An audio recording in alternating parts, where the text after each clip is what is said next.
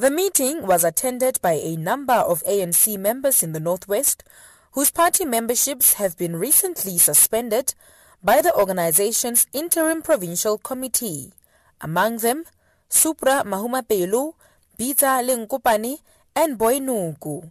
They briefed the branches about the spate of suspensions, with Mahumapelo saying the so-called step-aside resolution that states that those accused of corruption should voluntarily step aside should be suspended. Some parts of our resolutions are in conflict with the law, and life must go on, the revolution must go on. My own view, and you must hear me. My own view, S.O.R. Mahumapelo from 6, 7, and 12.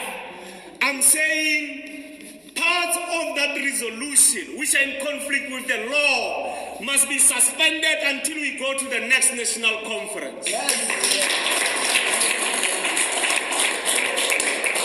Mahumapelo says by doing so, the ANC will ensure engagement between party members. If you suspend parts of the resolution which are in conflict with the law, the ANC is achieving two things. One is complying with its own resolution, at the same time, it is complying with the law of the republic.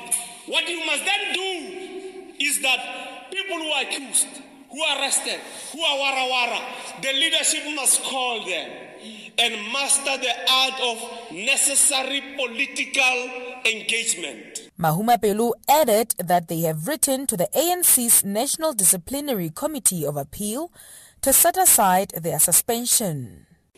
We have written a letter to the NDCA. We have applied to the NDCA to set aside this uh, suspension.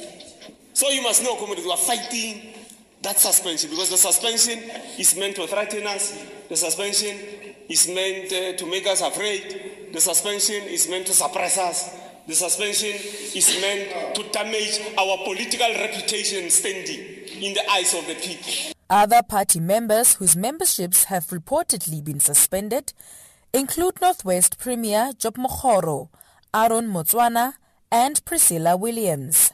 They were not present at the meeting. Um, I'm Silwane Chachau in Delareyville.